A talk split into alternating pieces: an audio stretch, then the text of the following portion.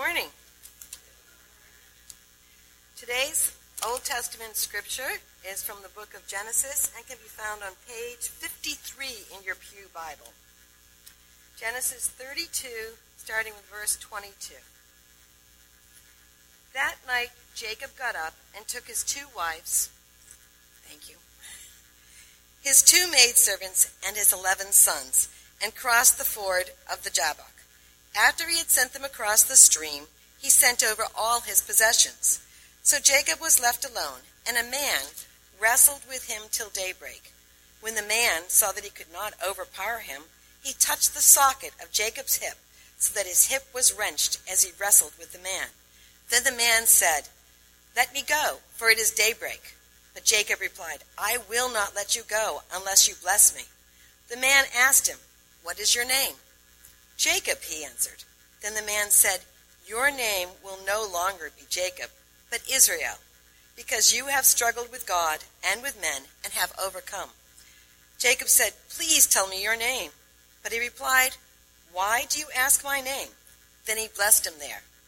So Jacob called the place Peniel, saying, It is because I saw God face to face, and yet my life was spared. The sun rose above him as he passed Peniel, and he was limping because of his hip. The New Testament reading is from the book of Matthew and is found on page 1520 in your Pew Bible. Matthew 14:13. When Jesus heard what had happened, he withdrew by boat privately to a solitary place. Hearing of this, the crowds followed him on foot from the towns. When Jesus landed and saw a large crowd, he had compassion on them and healed their sick. As evening approached, the disciples came to him and said, This is a remote place, and it's already getting late.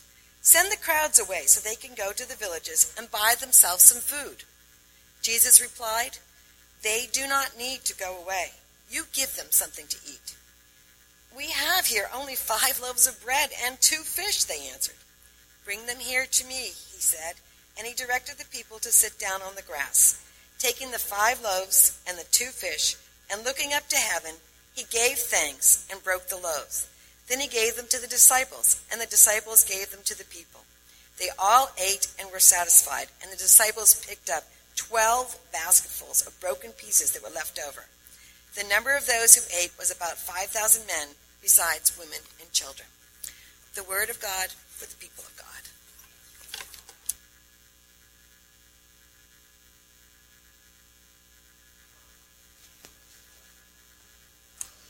Thank you, Janice. Well, friends, would you join me in prayer this morning?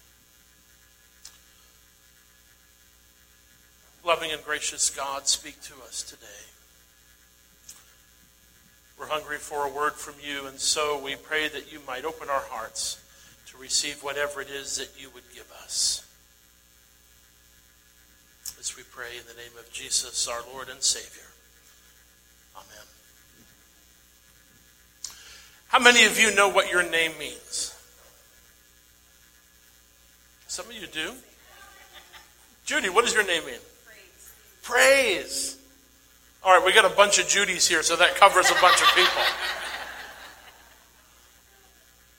Peter, you had your hand up. What does Peter mean? Built on stone. Very biblical name. Anybody else know what your name means? Janice.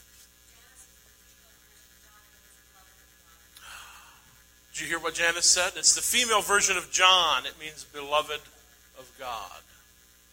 Nathaniel, what does your name mean? Gift from God. I'm afraid to ask Tony what his name means, but I'm going to take a step of faith and say, Tony stands for to, to New York, huh? Somehow I don't think that's what that means. Uh, I'm calling on you. You don't, I know your name, baby. Say it loud.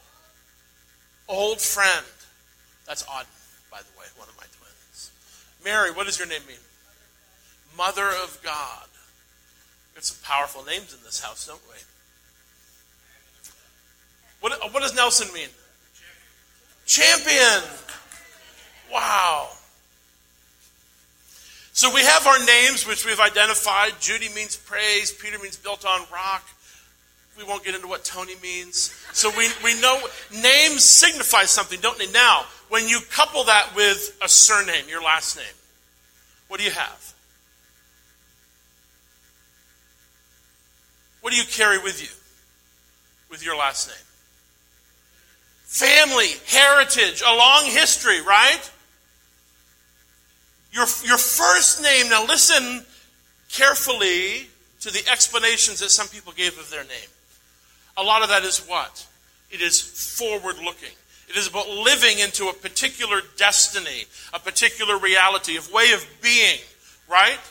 Beloved, champion, built on rock, praise. Those are all aspirational things, things toward which we might strive. Good, beauty, goodness. And we carry with us our last name, which brings the past into the future, doesn't it? We carry with us our heritage, all the people who have formed us into who we are the good, the bad, and the ugly. And friends, we've all got that in our families, don't we? All of that is signified by our last name that we carry. So, your name, both your first name and your last name, we can leave out middle names for now, if you have one.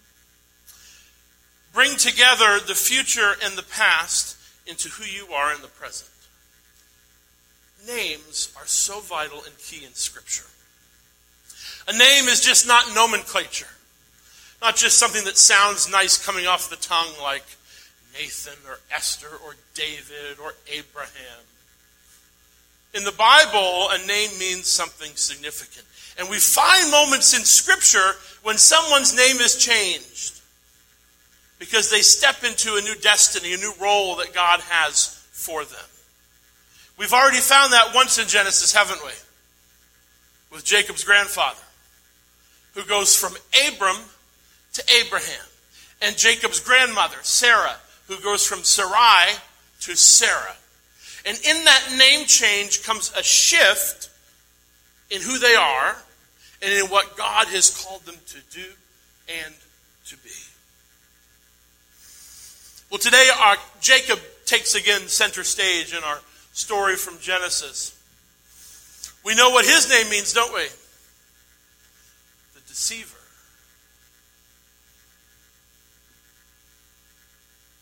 And we already have seen that his actions, the way that he has treated people, the way he's interacted with his brother, his relationship with his parents, deceit, a lack of integrity and truthfulness is all tied up in those relationships.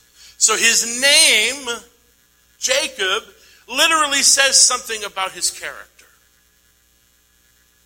And so we've seen him deceive, take what was not rightfully his by deceiving his father into getting the blessing that should have gone to Esau.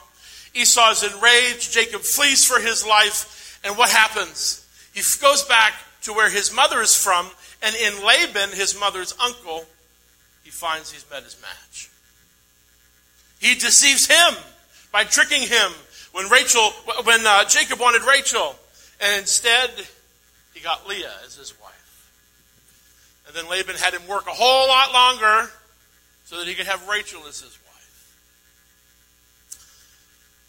We find today in Genesis 32, now we've gone from chapter 29 last week to 32, and in the middle of that, we find um, that after 20, 25 years or so, maybe longer, finally, Jacob and Esau are going to meet.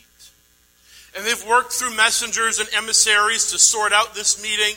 Jacob is going to bring all this stuff to try to appease his brother. He's bringing cattle, he's bringing goods He's going to try to reconcile with him. And it is the night before he goes to meet Esau that he wrestles. This famous scripture where Jacob encounters, scholars are a little unsure whether we're supposed to understand Jacob as wrestling with God himself or an emissary, a messenger of God, but that's really beside the point. We find in the Old Testament all the time that God will, will act and work through an angelic messenger. The angelic messenger conveys God's very will and his presence to a human being. So there's a divine messenger that Jacob wrestles with all night long. If you're wrestling all night long with someone, that's not just a little skirmish. That's not just a little tussle. Jacob is fighting for his life. This is a huge moment. He's on the precipice of something here. And he knows it. And he's fighting and wrestling. And daybreak comes and he says to his wrestling partner, I won't let you go until you bless me. I won't let you go until you bless me. So, how does the angelic messenger respond? God's emissary. Tell me your name. What's your name? His name is Jacob. Friends, sometimes God won't lead us into a place of real change until we're willing to admit who we are. Jacob has to say out loud who he is the deceiver, someone who has hurt other people, who has used them, who has manipulated, who has not lived with integrity. And until he's willing to say out loud who he is, there's no possibility of change. The same goes for us.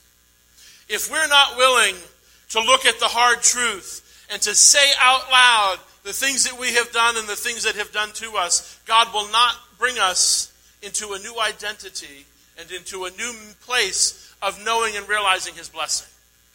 We have to grapple with the old before we can move into the new. We have to deal with our past if we're going to have the future that God wants for us.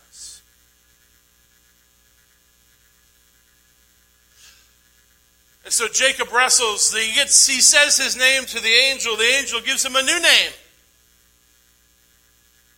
His name is Israel now.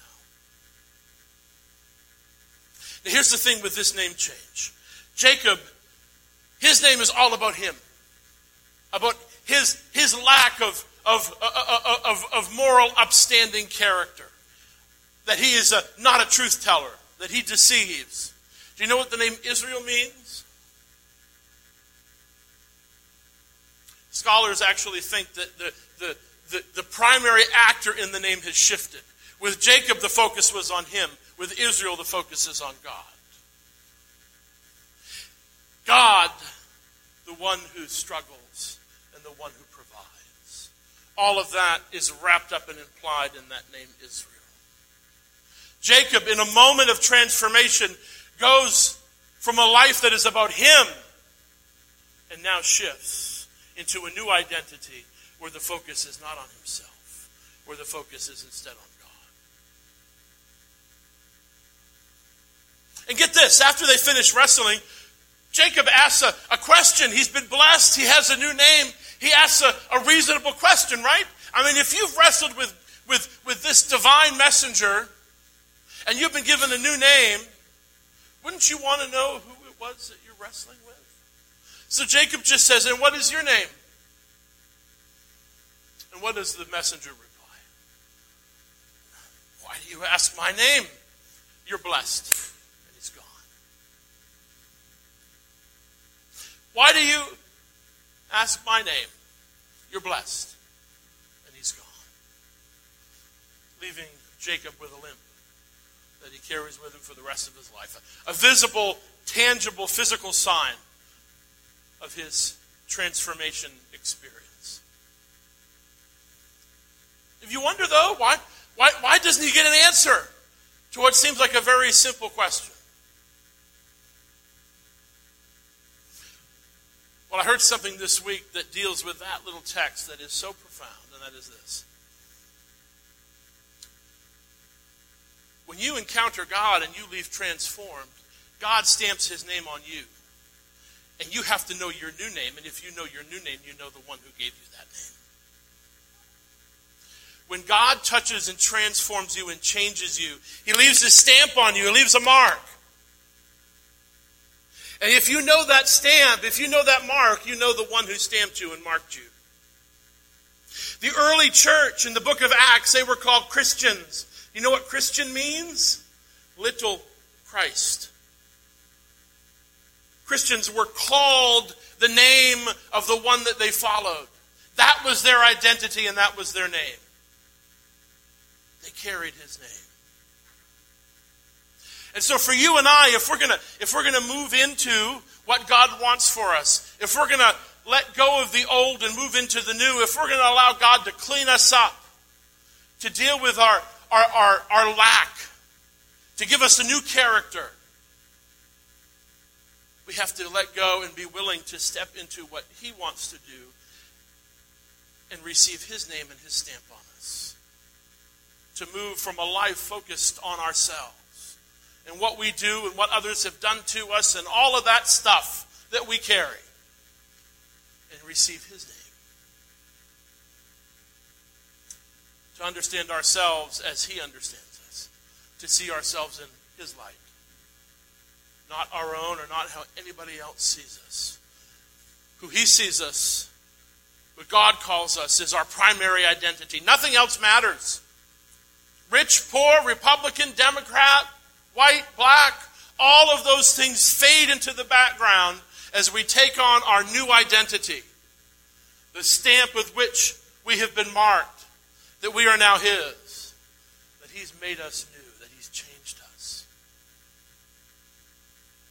Friends, that's a promise for every Christian. It's given to us. God wants us to live into that. Sometimes we got to wrestle. Sometimes we might walk away with a limp. Change is never easy. But over and over again in the scripture, God will take someone to a place, not to hurt them, but to change them. Because so often change happens on the crucible. It's uncomfortable. It can hurt. But coming out on the other side, we realize that we were created for more than just what has been. That God wants to bless us with his promise, just as he blessed Jacob. Friends, are you ready to move from the old into the new? To live into your identity of who God wants you to be? Get ready maybe for a little pain. Hurts a little bit. You might walk away with a limp. But you'll be able to look back on that place and call it.